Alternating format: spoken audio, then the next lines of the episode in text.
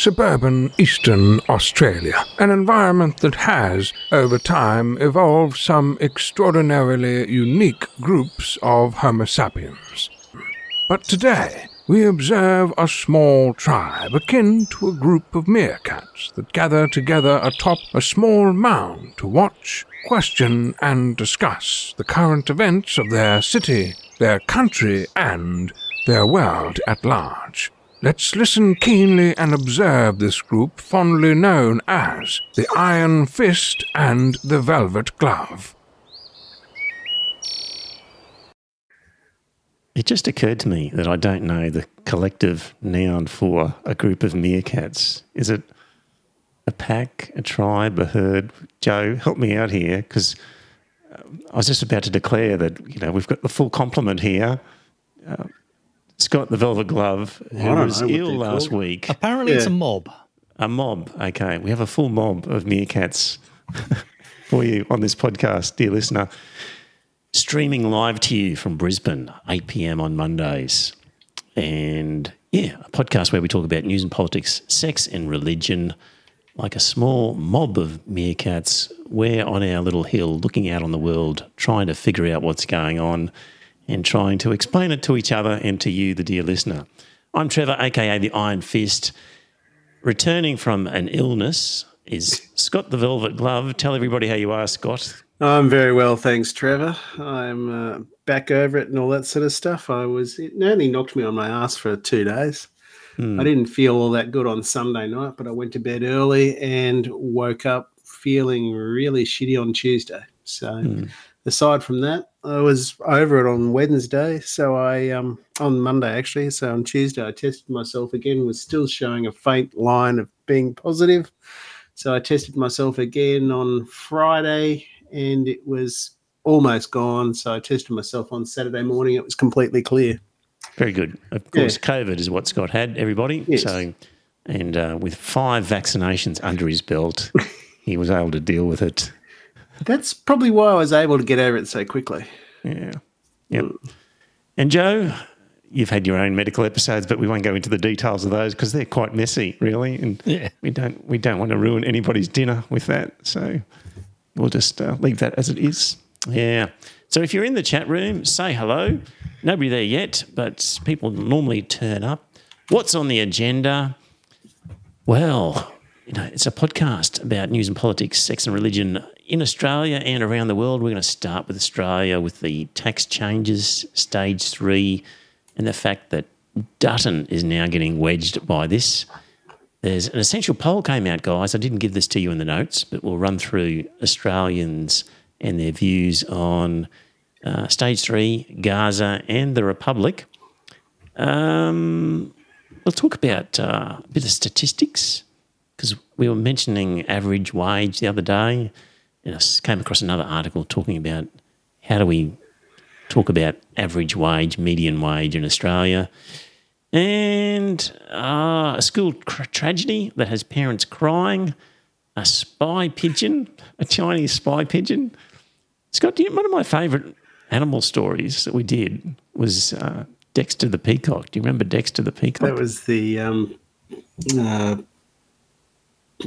uh, the traveling companion bird, wasn't it? You know, Yes. the, um, Support you- animal. Support animal. Yeah, yeah. yeah. It was quite an impressive peacock. Yeah, full size peacock, and the person arrived at the airport and um, expected to be able to board the plane with their support animal, which was Dexter the peacock. That's going back a long way. That was in the first handful of episodes, I reckon. That one, Scott. First, Probably pretty early. Yeah. yeah, going back about eight years or so. Dexter the peacock. Wonder whatever happened to Dexter. And um, might get on to Imran Khan. I think we'll get on to Imran Khan uh, in Pakistan and what's happened there. No surprise, but it's going to involve some foreign policy meddling by the United States of America. And um, Saul Eslake described the worst policy decision by an Australian government ever. Uh, Scott Morrison's hands are all over it, so we might get onto that. So that's on the agenda. There's chapters for this podcast. If your app is smart enough, you should be able to see some chapters. You can scoot around the topics, skip some, listen to some twice. it's up to you. But uh, okay, let's get going. Well, uh, saw an article that said um, opposition leader Peter Dutton's seat of Dixon, which is your electorate, Joe. Uh, Yep, never voted for him. No, can't blame you. In the analysis, found 85% of taxpayers would be better off under Labor's plan um, than the original format for the stage three tax cuts. He hasn't declared what the Liberal Party is going to do when the revamped tax cuts come before Parliament. But He's um, choice. he's got no choice, has he, Scott? No, he's got absolutely no choice to back them. I mean, it was it was bloody criminal stupidity that the Labor government actually backed the original stage three tax cuts. Now, I said right from word go that all he had to do was actually during the election campaign, he said, Look, we're committed to stage three, but we're not committed to the way that stage three has been originally written. So, assuming we win, we will have a look at them and we will rejig them. And that would have been fine. And they were worried about being wedged. And, Yeah, no. And look, lo and behold, Yeah, they're no, now wedging now wedged. Dutton. Yeah. Because it just makes sense. The original policy was so bad. I know. if you can't take a bad bad. policy and explain it, offer an alternative, and wedge your opponent on that, Mm-hmm. then you just shouldn't be in the game. So, But you do realise that Dixon will still vote Dutton back in. Of course, God alone knows why. yes, of course. Yeah, because I gather that Dixon isn't one of the wealthier suburbs of Brisbane, is it? No, Well, it's the well, outer suburb. Yeah, no. Yeah. So it wouldn't be. You wouldn't have many millionaires out there. So God knows. I mean, it's not like even um the the guy that's um Max, whatever his name is, the um Green. You know, he represents Bulimba and Hawthorne and all that sort of things, which are really the premier suburbs in Brisbane. Mm. And you know, I, I just think to myself that Dutton is really, you know, I cannot believe that he was actually going to try and make out that this was a terrible, ghastly thing that the prime minister did by breaking an election promise. You know, it's one of those things. Like I remember at the time you were saying that either the shovel or something else was saying, "Oh, but we didn't think he was serious." Right. to Albanese, you know, which is just, it's one of those things. It was so blatantly obvious that it was wrong that anyone that actually tried to defend it need their heads read. yeah. Because because the voters here will be looking at Facebook adverts from Dutton, which will no doubt spin it in his light. Um, Well, they've joined the Liberal tribe, and as part of their loyalty to the tribe, they will vote for them, even Yeah. if the policies are against their best Their interest. personal interest, yeah.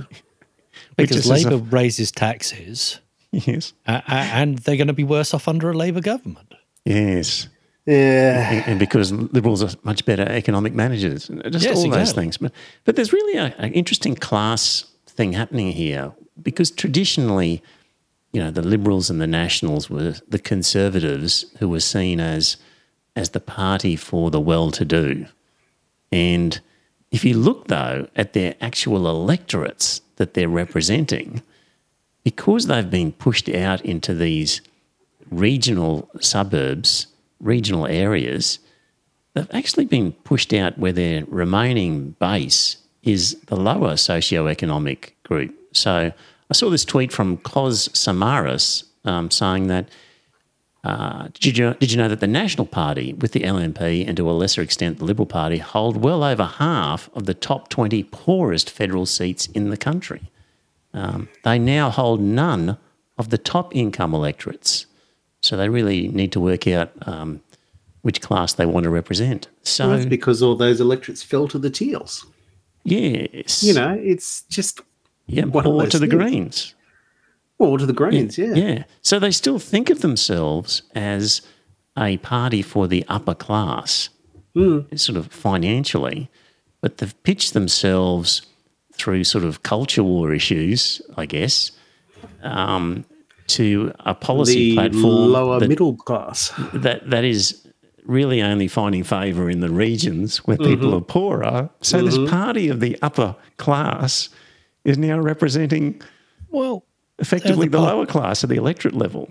they're the party of theocracy, and a lot of the poorer, certainly the western Sydney suburbs, are the True. more religious. It's the hills.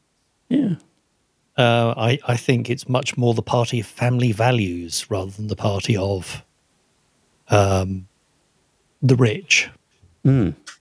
I mean, yeah, economically, it definitely is the party of the rich, but socially, Hmm. it's the party of family values. Yeah. So they've just reached this point where their policy talk on things like tax and and the well, what did uh, Nationals leader, um, what's his name? Uh, David Littleproud? Little Proud, yeah. By the way, my wife taught him when he was in primary school in Chinchilla. Really? Yeah, there, fun fact for you. She obviously Um, didn't hit him hard enough. Now, now, Joe. Yeah. Um, I think his father was some sort of state member um, at the time. I think it was. I think he did. He did have that sort of lineage that his father or something like that was some kind of Yeah. other. A, uh, he was obviously a National Party man, and Yes. um, he was probably in the state parliament because back then anyone could get in if you if you just held your flag up and said I'm a National Party man, you'll get a job there. Yeah. So, um, so that was Chinchilla. Chinchilla, by the way, was um, considered just east of Too Far West because it was a three and a half hour drive. So, if you really had something on on the weekend, you could make it back to Brisbane. So, anyway, I've digressed. But um, what did he say? He said that um, um, the tax cuts in their original format were about giving everyone a fair go, and that um, 190,000 a year is not a lot. Is what Well, I suppose it's. saying. Suppose it's not when your starting salary is two hundred and ten thousand dollars a year. You know. Yeah. I think maybe I'll skip forward to what, um, what is a lot or what is the average? If 109, we're going to say 190,000 is a lot. So, um, guys, it was a bit further down in the notes, but let's just skip through to it um, because the Prime Minister noted that under the revision to the tax scales, an average wage earner on 73,000 per year would be $1,500 better off. So Albanese was saying that the average wage earner is on uh, comes out at 73,000 per year. If he's correct, then when Littleproud says 190 is not a lot, I think Littleproud's wrong. But um, yeah. So That's sort of two and a half times as large, isn't it? yeah, yeah. Um, so when they were selling the package, because remember, this is a goddamn policy that's nearly six years old, like stage one, stage two, stage three. The craziness of this is policy written six years ago that is finally sort of come to the point where it was due to be implemented.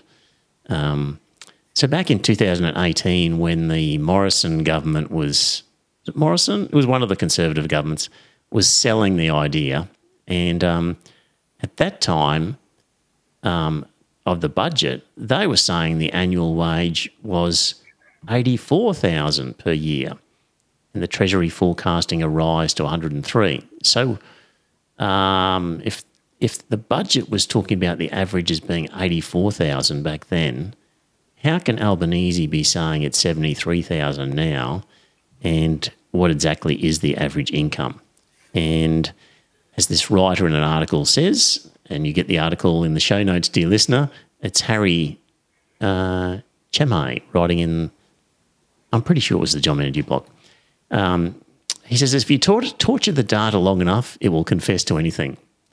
We found that during the COVID um, Yeah. time.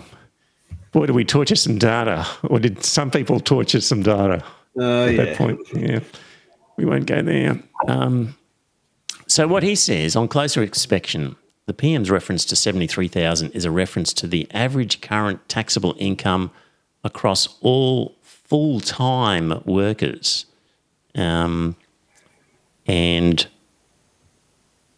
um, back in 82, oh, sorry, and back in 2018, um, it was the annualized average weekly earnings of a full time adult at the time rather than all full time workers. And um, what we've got, of course, is, dear listener, the incomes at the top end are extremely high, which skew the average to a higher point than if you had lined every Australian up and walked along the line and stopped at the halfway point, thereby getting the median wage. So that to me would seem like the best measure of the average Australian. Scott, would you agree that if you just lined everybody up, poorest to well, lowest income to highest income and stopped halfway, that's a better assessment of average?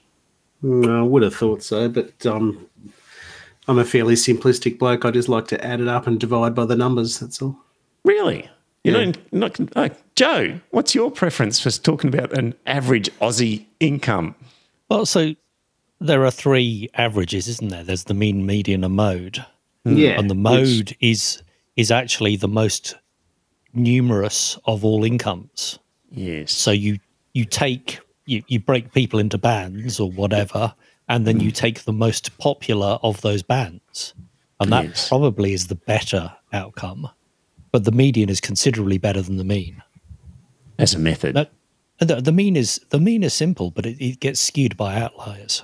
yes. Yeah, I know, which it does. Yeah. All right. So that's you know, I understand what you're saying. You're criticising my choice of mean. So anyway. Yeah, I'm surprised by your preference for it. Yeah. no, it's one of those things. You know, I'll take anything. You know, I'm not going to sit there and actually calculate it myself. So I'll just take the me the median. Yeah. Let me scoot forward to get to. Um, um, uh, he says in this article the suggestion that 200,000 might be a middling income uh, must surely push the bounds of credulity.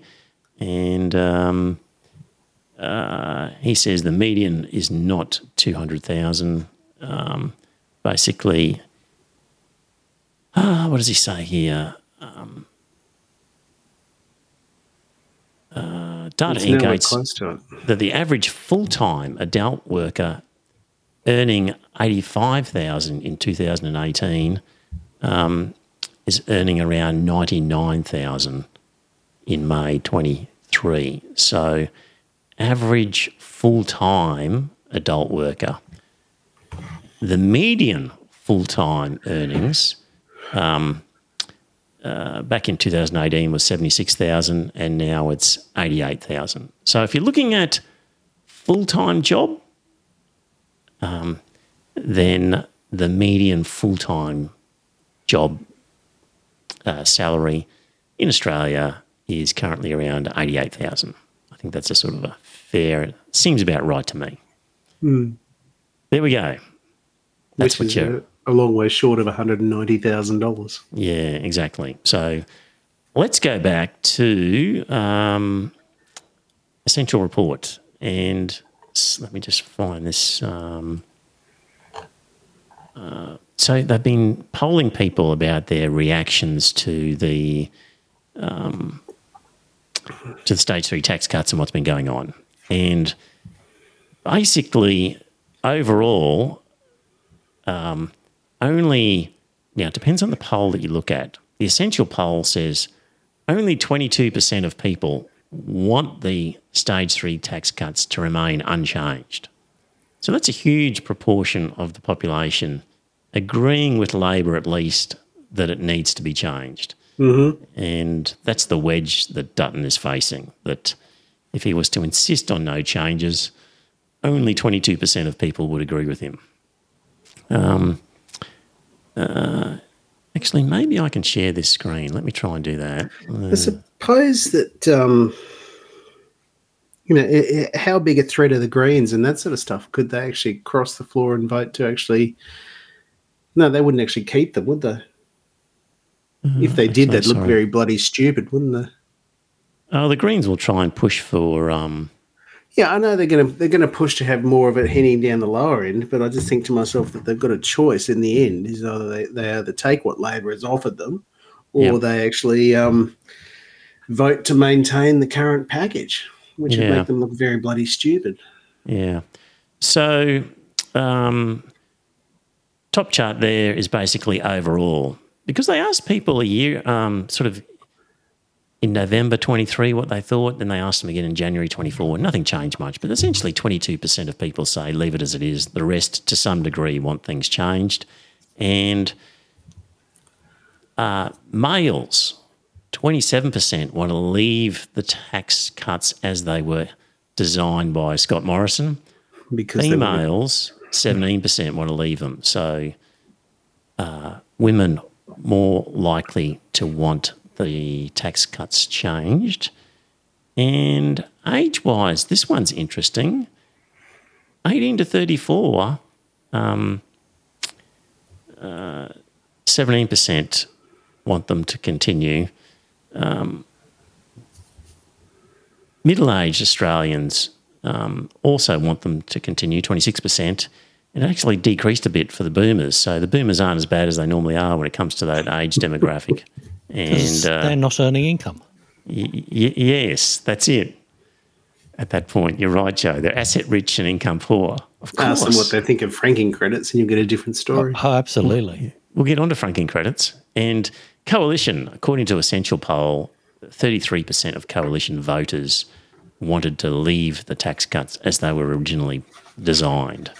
Uh, everybody else is around the 16%. So that was um, that was on the uh, sort of Australia's view on the tax cuts. Um, just while we're here on the Essential Poll, uh, next one coming up is attitudes to the Israel Palestine conflict. And the third one on the chart is the one that gets me here, guys, is to what extent do you agree with the following statement? And the statement is the Israeli response is proportionate. And 12% of Australians agree with that, and 20% somewhat agree, and 45% neither agree nor disagree. So, to some extent, 32% of Australians think that the Israeli response is proportionate, and 45% just don't know. That leaves only 22% of Australians who think that the Israeli response is disproportionate. Does that seem um, strange to you? Well, I think forty-five percent of people just don't care. Yes.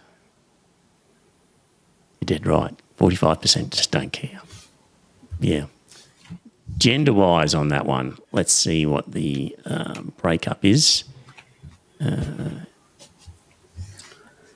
and the Israeli response is proportionate. 39% of males agree, only 25% of females agree. And voting intention. The Israeli response is proportionate. Uh, 45% of 44% of coalition voters agree.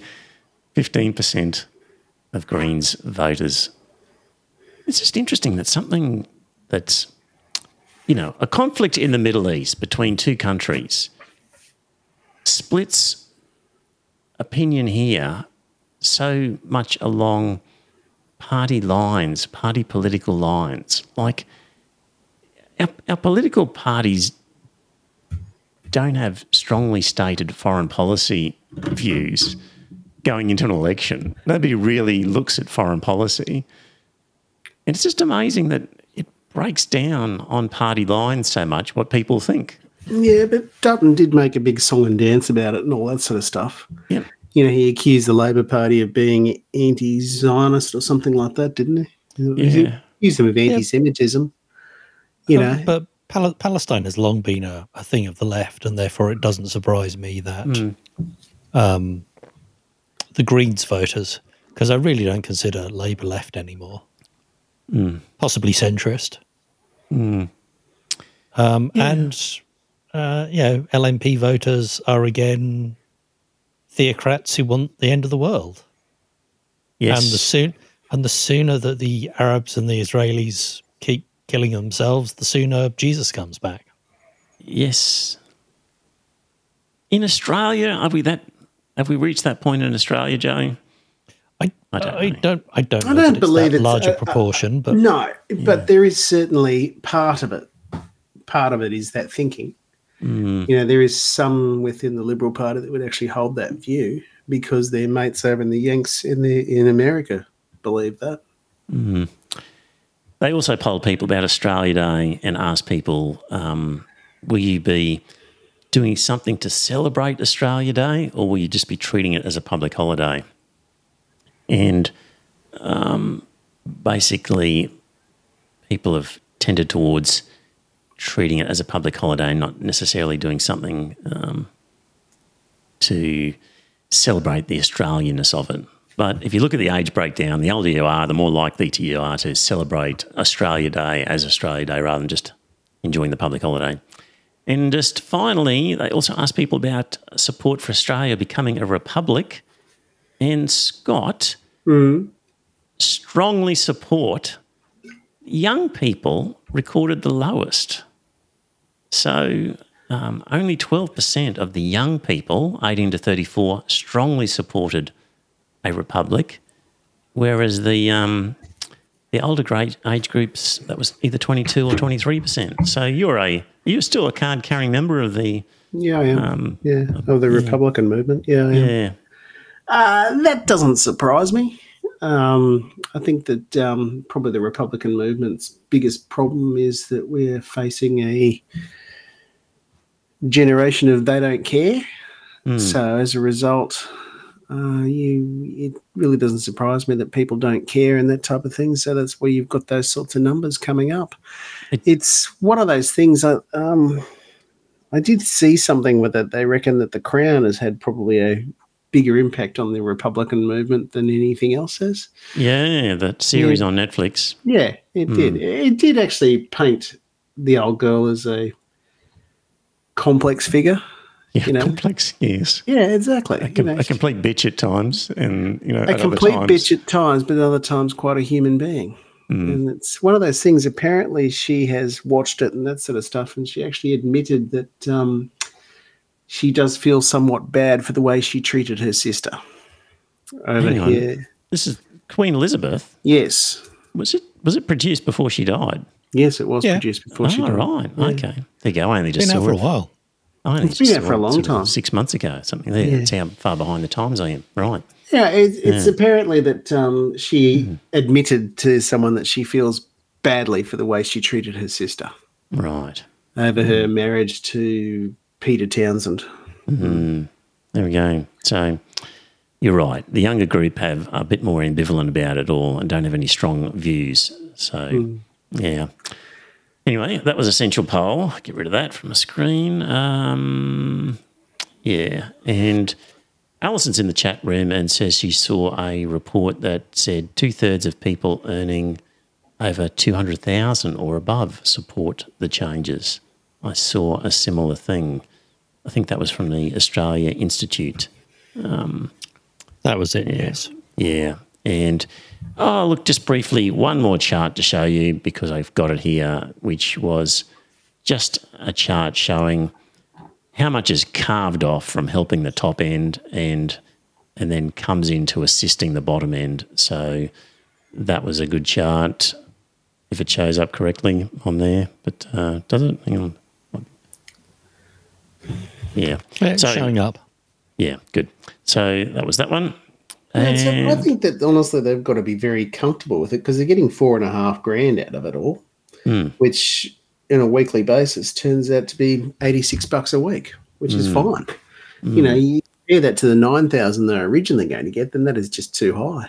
Yeah. Um, so there's a guy, Richard Denniss, uh, from the Australia Yeah, Institute. Good.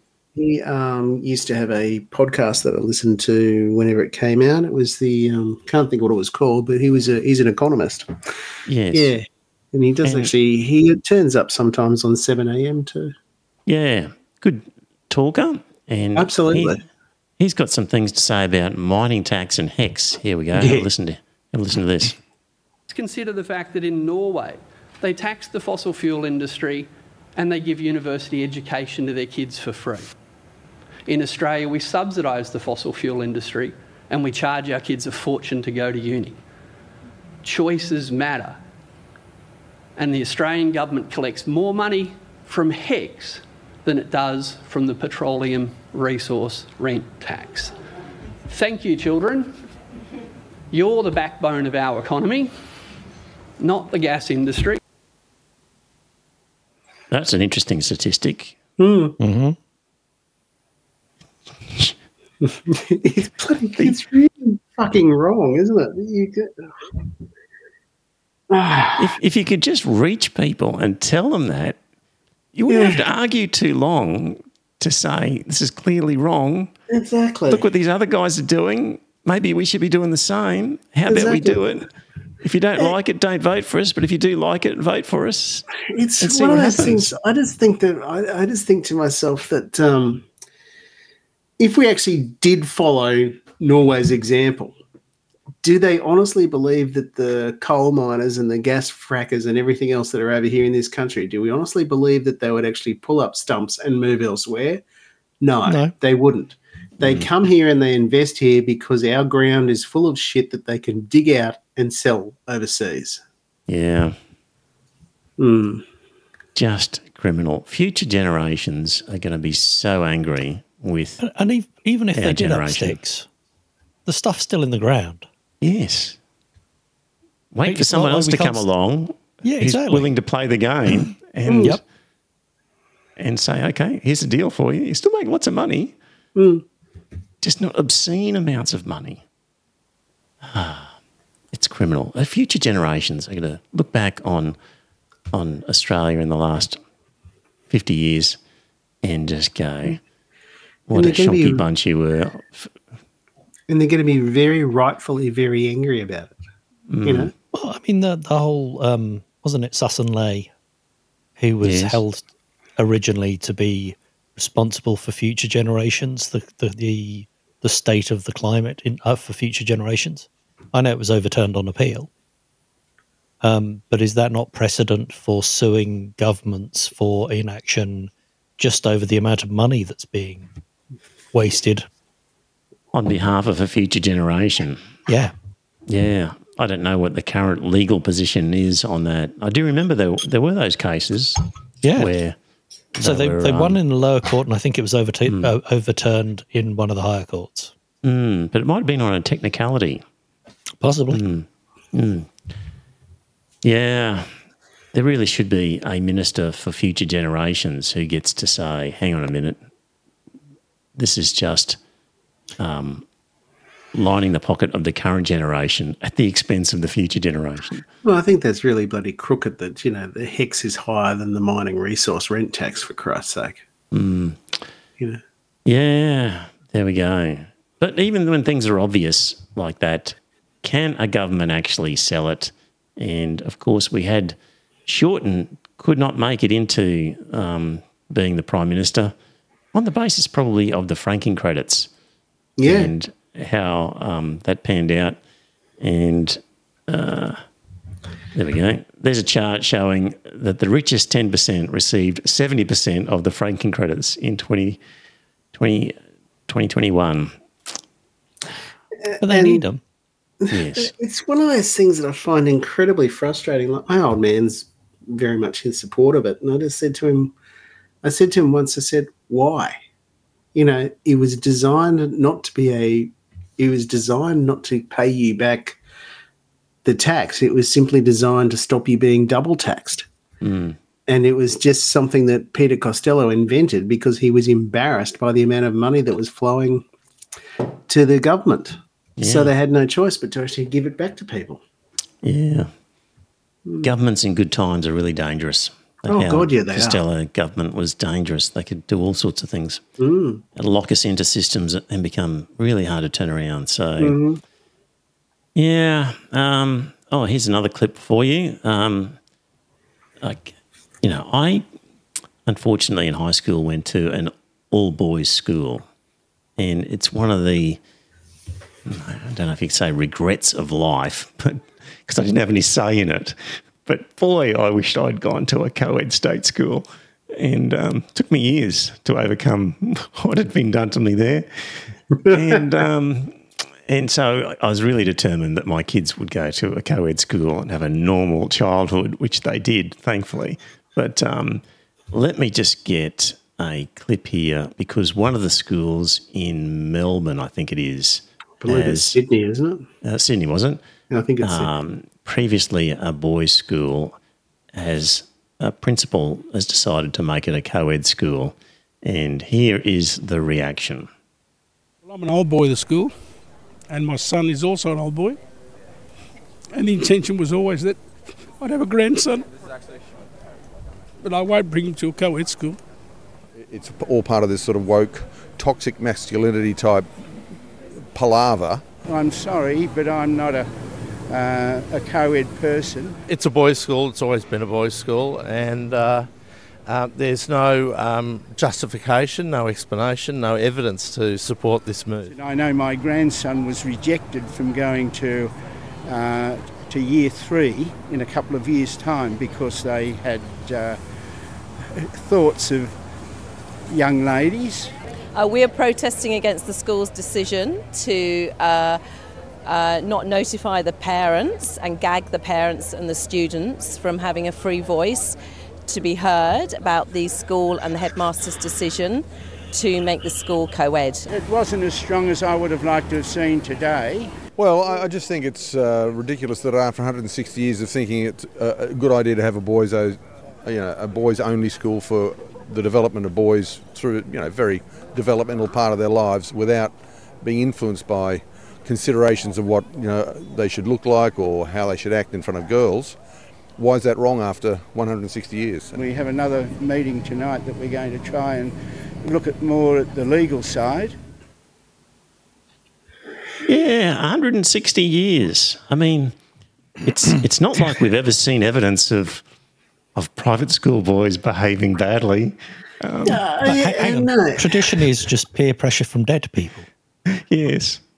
It's one of those things. I mean, the, the, you know, it's one of those things. When I was at my old boys' school and that sort of stuff, I remember thinking at the time that uh, I would be better off in a co-ed school mm. because guys behave differently in front of girls than what they mm. do on their own because they behave like utter wankers when they're on their own. You mm. know, you, you, the bullying and everything else would evaporate overnight if you put girls in there. Oh, I'm not so sure about that, but Well, it Um, would help. e- educationally, I think boys do better off in co-ed and girls do worse. off. Absolutely, they do. Yeah, exactly. Which is one of the things I just thought to myself that um, because they say that girls do better in single sex schools, but boys do better in co ed schools. So, My kids went to, you know, just a state high school, co ed, obviously, and they reckon at university you could pick the kids who had gone to a single sex school. Like their just behaviour was really obvious, they reckon. So, um, yeah. It's Alison, are you still that- there in the chat room? Did you go to an all girls school, Alison? Um, did you find at university a difference between uh, boys who went to an all boys school, for example, where they I wouldn't be surprised that um, anybody that go to a co-ed school and that sort of stuff would probably say that boys were just a little little less mature and that sort of stuff by the time we got to university. But the girls as well. I know that um, my daughter's daughter said that uh, girls. Mackay State High School was where Alison went to, so she Ah, went there to you go. Well, school. yeah, but Alison, when you went to uni, did you notice any difference between those, uh, you know, who had your fellow students who had been to single sex schools or not? Just curious as to whether you noticed anything. So, yeah, there we go. So that's private school. First world problem there. The guy's I can't believe that guy was crying. Yes. You know, it's it's one of The those plan things was like, I was going to have a grandchild, but I can't have one now. Yes. Uh, there we I, go. th- I thought it was weird that all private school boys all wore the same clothes. Yeah. There you go. So they had a certain type of dress style, is Yeah. what Alison is saying, I think, uh, at university. Yeah. Mm. Mm.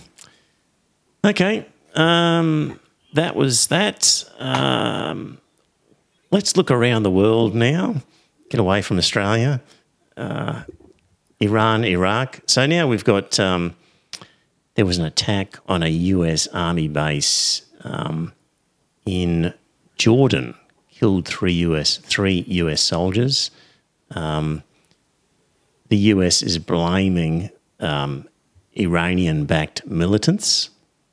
Uh, it was some sort of drone, I think, came into the camp, um, and they've then launched attacks on what they say are Iranian facilities that are in other neighbouring countries and places. So uh, they're saying it's Iran's fault, and they've bombed a few Iranian place, uh, Iranian-backed places in non-Iranian territory. Because hey, they're the US, and if you're not bombing some brown people in a sandy desert somewhere, then just you know, you're not doing your job. And uh, of course, Iraqi resistance is claiming responsibility, um, uh, and the base is actually mostly in Syria and is used by the US to steal Syrian oil, and the Iraqi government wants the US to leave as well. So there's still enormous numbers of US personnel and US bases in these countries, despite the new governments wanting them to just piss off and go home, but they insist on staying there. So, um, guys, you reckon there might, uh, you know, we did predictions at the beginning of the year, and I don't know that anybody predicted a sort of a hot war in the Middle East, like getting quite sizable, but I don't think it's going that way.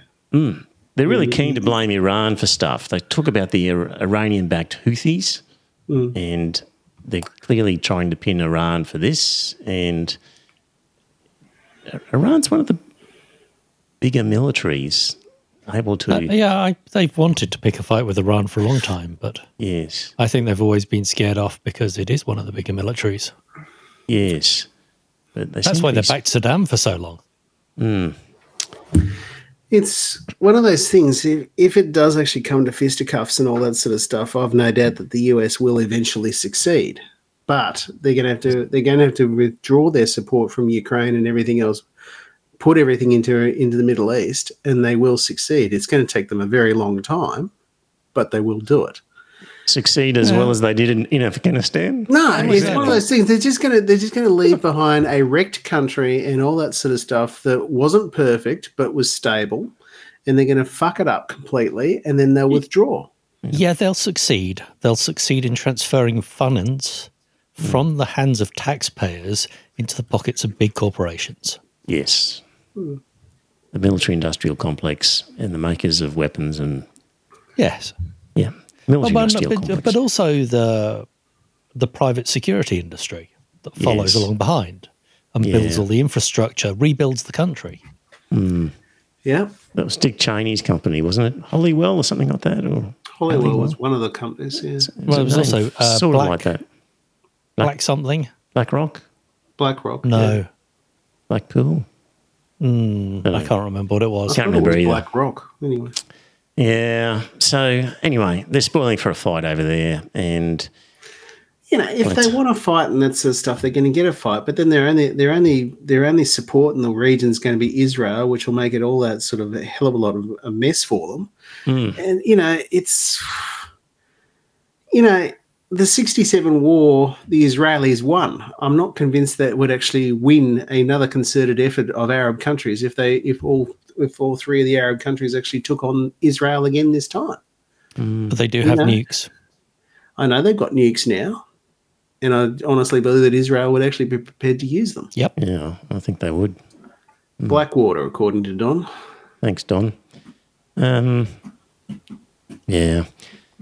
Anyway, they're spoiling for a fight over there. See what happens. Um, that's um, the Iranians and I like this one about the spy pigeon. So, um, yeah, I was reading that. I thought to myself, Jesus Christ, how the hell did that happen? Anyway, a pigeon has been released in India after being held in detention for eight months on suspicion of being a Chinese spy. Uh, the pigeon's ordeal began in May last year when it was captured near a port in Mumbai with two rings tied to its legs, carrying words that appeared to be Chinese. yeah. Well, they could have got them. They could have got used them in the past. Yeah, but they could have got them translated. Couldn't they? Could have actually got the. They could have actually got the words and that sort of stuff translated into Hindi and that sort of stuff. And then there was, a oh, yeah, it's not a spy pigeon, you know. Yeah. Uh, so, uh, But um, Don in the chat room says you do know that the birds aren't real; they're all surveillance drones. Yeah, yeah. Because you've heard about that person starting that movement, "Birds aren't real." Mhm. Yes. Yeah, You've actually got dickheads there in the US actually ho- dragging around signs saying birds aren't real. Yes. So the guy who started it did it as a joke. and Yeah, I know. It seemed like there were enough people who were prepared to sign up to the belief that it became a thing. But uh, Mhm. Yeah, anyway, the animal turned out to be a racing bird from Taiwan, which had escaped and travelled to India. And, So it was in uh, Chinese. Yes. Yeah. Joe, when you said they've done it before, Yeah. like they've used carrier pigeons to pass messages. Yes. Yeah. So, so there's an April Fool's. So on the internet, there's a bunch of standards that are called RFCs, and um, quite often there's an April 1st RFC, Right. and one of them is IP over avian carrier, which was literally sticking a thumb drive onto a carrier pigeon to send messages, and it has been done in real life. Somebody Right. decided to print out a message, a computer message, onto paper, stick it on the leg of a carrier pigeon, uh, a racing pigeon, send it across town, and then decode it. Right. See, some people have just too much time on their hands. Yeah. Obviously, Anyway, if with typical Indian efficiency, it took them eight months to figure out that it was just a harmless um, racing pigeon. There we go. Yeah. Apparently, uh, it's not the first time a bird has come under police suspicion in India. In 2020, police in Indian controlled Kashmir released a pigeon belonging to a Pakistani fisherman after a probe found that the bird, which had flown across the heavily militarized border between the nuclear armed nations, was not a spy. And um, yeah, so it's not the first time. And I thought Well, what are they blowing going up to ballo- What are they going to do with a bird? What are they going to do? Put a gun to its head and say you've got to confess, or we'll shoot you? Well, you know, it's just one of those things. You just well, I don't, they could just shoot it and it would be it- dead. It's, It's, a all very, over. it's a very effective method of transferring messages. We used to do it. It is Back, back, back up until the end of the First World War. exactly, but you know, you could find out what that message actually said. They just actually have to take the paper off it, get it translated into Hindi, and they say, "Oh fuck, it's got nothing to do with it." But it's in code. Yeah. And, you know, Indians have got lots of important stuff that China would just want to find out about. So, I don't know about China, no but certainly Pakistan. China would want. I know that, uh, that China would like to know what India is up to, but Mm. it's just. Yeah, they have come to blows over their Indian Chinese border, but you know, it's just one of those things. I, I just don't believe that they kept a bird in custody for eight months. yeah. Anyway, um, it was in ABC News, reported by the Associated Press. So one assumes that the incident is correct. So, had you guys been following Imran Khan at all? And Yeah, I. had you had any understanding of what's going on there? it's one of those things I didn't re I know that he had actually spoken out against the US and all that sort of stuff before I actually read the whole thing that you sent it. Mm. And it's one of those things. Uh, was he too cooperative with Vladimir Putin and Chinese President Xi Jinping? I don't know. It's just one of those things. He's probably too close to the Russians. But anyway, he's also he's a prime minister of an independent country. He's, he's entitled to have any sort of relationship he wishes to have around the globe. Mm. Uh, I thought I honestly do not believe that what he was actually crucified for was that bad. All he said was, "You've got to actually solve this. You've got to solve this um, fight diplomatically, not on the battlefield." Mm. Which is a perfectly valid thing for a country to say. Aggressively neutral, I think it was described as. Uh, they might call it aggressively neutral, but you know, Why, why are you being so aggressively neutral on this issue? I just think to myself that Imran Khan, you know, he was probably the best that Pakistan had to offer and all that type of thing. So, Mm. I Joe, were you going to say something? sorry. Yeah, I thought that um, he was scarily religious in some things. Yeah, but he wasn't as religious Like as devout some of the Muslim, others. perhaps. his wife is very um, wears the full burqa, I think, or a fairly A full niqab, doesn't she? He, he, maybe not the burqa, but the next Yeah, next niqab, level, doesn't she? Yeah, I think she might be quite uh, religious, but Yeah, I thought there was something about blasphemy that um, he'd made comments on, or he'd brought in some blasphemy law that was Well, maybe you he know- wasn't such a. as, as much as I'm, as I'm pro secular, whatever he did in that line isn't enough to justify the US coming in and organising regime change and having him thrown in jail for 10 years.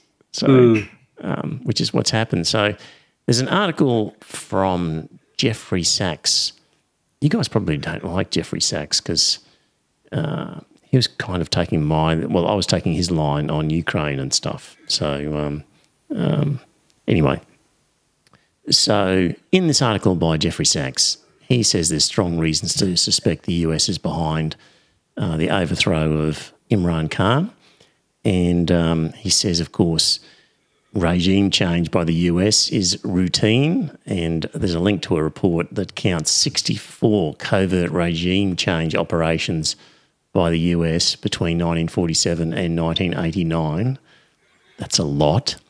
And he says that Imran Khan's sin was to be too cooperative with Putin and Xi Jinping, and while seeking to just have normal relations with the United States. And Khan, from the start, said the conflict should be settled at the negotiating table rather than on the battlefield. Like, guys, stop killing each other and start negotiating. Um, he probably sealed his fate, though, when he held a large rally and he berated the West, and particularly EU ambassadors, for pressuring him to condemn Russia. And he also uh, complained about NATO's war against terror in Afghanistan as having um, been very devastating for Pakistan.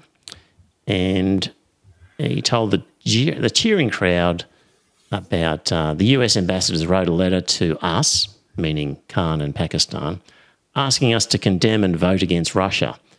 What do you think of us? Are we your slaves? That whatever you say, we will do? He said, We are friends with Russia. We are also friends with America. We are friends with China and with Europe. We're not in any camp. Pakistan will remain neutral and work with um, those trying to end the war. So, one day after that rally, there is an Assistant Secretary of State for the Bureau of South and Central Asian Affairs, a Donald Lu. So he's the American. Um, he meets with Pakistan's ambassador, um, an Asad Majeed Khan, and basically um, a cable is then sent from Khan back to, so from the uh, Pakistani ambassador back to Pakistan. And um, the cable quotes the American guy as saying to the Pakistani ambassador, um, the people here in Europe are quite concerned about why Pakistan has taken such an aggressively neutral position. And then said, quote, uh, I think if the, if the no confidence vote against the Prime Minister succeeds, all will be forgiven. Um, so basically, telling the ambassador that the US will forgive Pakistan if there's a no confidence motion against Imran Khan. And otherwise, it's going to be tough going ahead. So, five weeks later, after that threat, the Pakistan's military um, controls or has a hold over the Pakistani parliament and ousted Imran Khan in a no confidence vote. And then they, according to Jeffrey Sachs, um, brazenly manufactured charges of corruption against Imran Khan, put him under arrest, and when Khan made known the existence of that diplomatic cable and the threat made by America, the new government charged Imran Khan with espionage. And that's what he's been convicted of for 10 years. So the Americans threatened Pakistan, basically saying, life's not going to be good for you unless you do a no confidence motion against Imran Khan. And when Imran Khan revealed that um, message, he was in charge with espionage against Pakistan and given 10 years. Uh, when asked about Khan's conviction, the State Department had the following to say, quote, it's a matter for the Pakistani courts. and there we have it. A man in another country thrown into jail for 10 years for being aggressively neutral. It's quite a story, isn't it? Hmm. Joe, any thoughts on that one? Any hesitation? Any sort of sounds about right? Or you're, you're like, yeah, it's a bit of a beat up or a, you just don't know. I, it's Pakistan. I can't say I'm surprised. Mm. Um, there, there's a lot of corruption in there, as far as I know. Yeah. There is, but as to, as to whether or not Khan was actually knee deep in it, like they allege, is another story. Mm. You know, and it's, fine. Sorry, go on. It's one of those things. I, I don't think we're ever going to know exactly what the truth is. Yeah. Well, You know, but was- uh, if he if he wasn't and his opponents were, it's a good thing to smear him with, isn't it? Absolutely, yeah. Apparently, that that um, that message is in the public domain now. It's been leaked, and it seems it's legitimate. So there we go. A successful regime change. Chalk up another one for the United States. And finally, in the show notes that the patrons get, will be an article from Saul Eslake. Um, he says, "So, you guys um, ever heard Saul Eslake speak?" Never heard him speak. I've read a lot of what he's written. Mm. Never heard him speak. Very, very smart guy. oh, he's a very intelligent bloke for sure. Yeah. I was at some talk about financial planning stuff and uh, he just spoke for an hour and just had everybody captivated, like intimate knowledge of all sorts of statistics. Really quite a bright guy. Anyway, he says, I regard the changes made to the carve up of GST revenues among the states and territories by the Morrison government in 2019 um, as possibly the worst Australian public policy decision of the 21st century thus far. Big statement.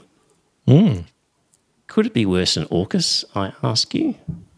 I don't know that it is, but it's probably a close run thing. And essentially, the story is this that when the GST was created, and it's the federal government collecting money, which is then distributed to the states. And there was a principle of horizontal fiscal equalisation, which was if some states are financially better off than other states, then they'll get less of the GST pie. A very sort of socialist approach to carving up the GST money. And for most of our history, uh, Victoria and New South Wales um, would have been the most prosperous states, which would sort of lead to them getting less and the other states getting more per capita. But of course, we've had a massive mining boom in Western Australia, huge boom. And um, similar, to, as he says here, from 2004 onwards, Western Australia got, um, as Paul Keating would say, kissed on the arse by a rainbow, where the iron ore price rose to over $100 per tonne. So, for example, Western Australia's iron ore production um, in 1999 was 3.7 billion, and um, in the last six years, it's averaged 111 billion. So, in in 14 years, uh, it went from 3.7 to 111 billion per annum. So, um, massive um, production and similar stories in relation to gold and um, LNG um, as well. Like big boom, obviously, in Western Australia. And of course, Western Australia will get royalties from all of that, which means that Western Australia is doing very, very well and is outpacing the other states because of that more than any state has ever outpaced the other states. And um, what Morrison did was changed, well, called for a productivity commission report, but basically stitched things up so that the report was not done properly. Um, Saul Eslake says people who worked on it were not happy with the way it was done, and some people resigned afterwards. And the result was that they um, changed the GST carve up so that um, Western Australia would never get less than 70% per capita of what it would have got had there been none of this equalisation. So essentially, the previous system of, of less money to the wealthy states was changed by that system. And why would the other states agree to it? Well, Morrison put in a deal that no other state will be worse off for the next, like, uh, let me see, for like 15 years or something like that. So it was a thing that a, a government could, uh, one of the other states could just um, kick down the road. Not, not going to be their problem. They're not going to be around in 20 years' time. So, so basically, Morrison did a deal that was extremely favourable to Western Australia, where it gets to keep a much bigger share of the GST carve up than it would have. And why did it allow that to happen? Because they were about to throw their toys out the pram. Because well, they had a number of Western Australian representatives. Correct. So a relatively large contingent of. Um, so, since the 2013 election, the Liberal National Party coalition held all but three of Western Australia's seats in the House of Reps. And after the narrow victory in 2016, they knew that if they had any chance of retaining government in 2019, they needed to keep as many Western Australian seats as possible. So that's why the LNP, uh, Liberal National Party coalition, agreed, well, did this. Why did the Labor Party agree to it and vote for no it? Balls? Because they wanted to pick up Labor. They thought that they would then, if they didn't do that, they were no chance of picking up seats for Labor in Western Australia. So Labor agreed to it. And um, so conversely, the Labor opposition knew that if it were to have any prospect of winning government at the 2019 election, they had to win at least some of those seats from the Liberals. Um, yeah. And the title of the bill is wait for it uh, Treasury Laws Amendment making sure every state and territory gets their fair share of GST Bill 2018 passed both houses of federal parliament with overwhelming majorities, even though it was a crummy deal for everybody outside of Western Australia. Problem with this podcast it gets, quite, it gets quite depressing. so many bad stories. Ah, so many bad stories. Let's just add that to it. Were you guys aware of that one at all? Yeah, I was aware of it. Right. No. Yeah, I never knew the details like that. No. I knew that um, I knew that Western Australia had some kind of sweetheart deal on it, but I couldn't I couldn't tell you what the numbers were. Yeah. So there we go. Good job I saw Eslake explaining that in quite some detail, which I've just paraphrased. So there we go.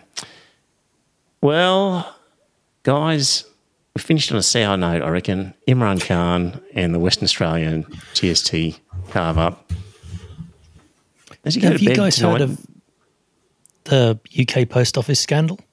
Yeah, that is bloody crook what's going on over there. Tell me about it, Joe. It's their equivalent to Robodebt. Um, so the UK post office, which basically is the government department in small villages, uh, it was all outsourced and they rolled out a new computer system, which was overpriced and late. What a surprise. And suddenly said that all of these postmasters had been um, siphoning off money Right. and Accusing them uh, of fraud. accusing them of fraud. So a whole bunch of them got sacked, and the government demanded money from them. A number of them uh, were actually charged with criminal offences. And it turns out that the computer program was at fault, Wow. and that the government this this happened well over ten years ago, uh, and that the government is only just admitting to it. Mm. So, you know, there are literally thousands of people whose lives have been turned upside down by a computer system that the government maintained was perfectly accurate. Like I said, shadows of Yeah. Robodebt all very over much again. A, yeah, very much a Robodebt thing. Mm. Anybody got a happy story? No, I don't have a happy story. I- I- It's one of those things. I find it really bloody crooked that uh, something like that could go. That you've got to the point where people were imprisoned yes. for this, and they had to prove that they were innocent more so than the other side proving that they were guilty. Had the prove had the had the onus of proof not actually been reversed, had the proof been on the prosecution, then someone would have found out that the computer system was fucked a long time ago. Mm. You know, I imagine they probably had suicides and just Oh, they sure. ma- marriage have- breakups they and just have just- suicides God, and marriage yeah. breakups and God knows what else. Oh God. Well, Hmm. come on, guys, something positive. I'll work on it for next week. Sorry, dear listener, but there you go. That's the state of the world at the moment. Um, I guess we'll be back next week with more news and Joyful. politics and sex and religion. We'll talk to you then. Bye for now. And it's a good night from me. And it's a good night from him. Good night.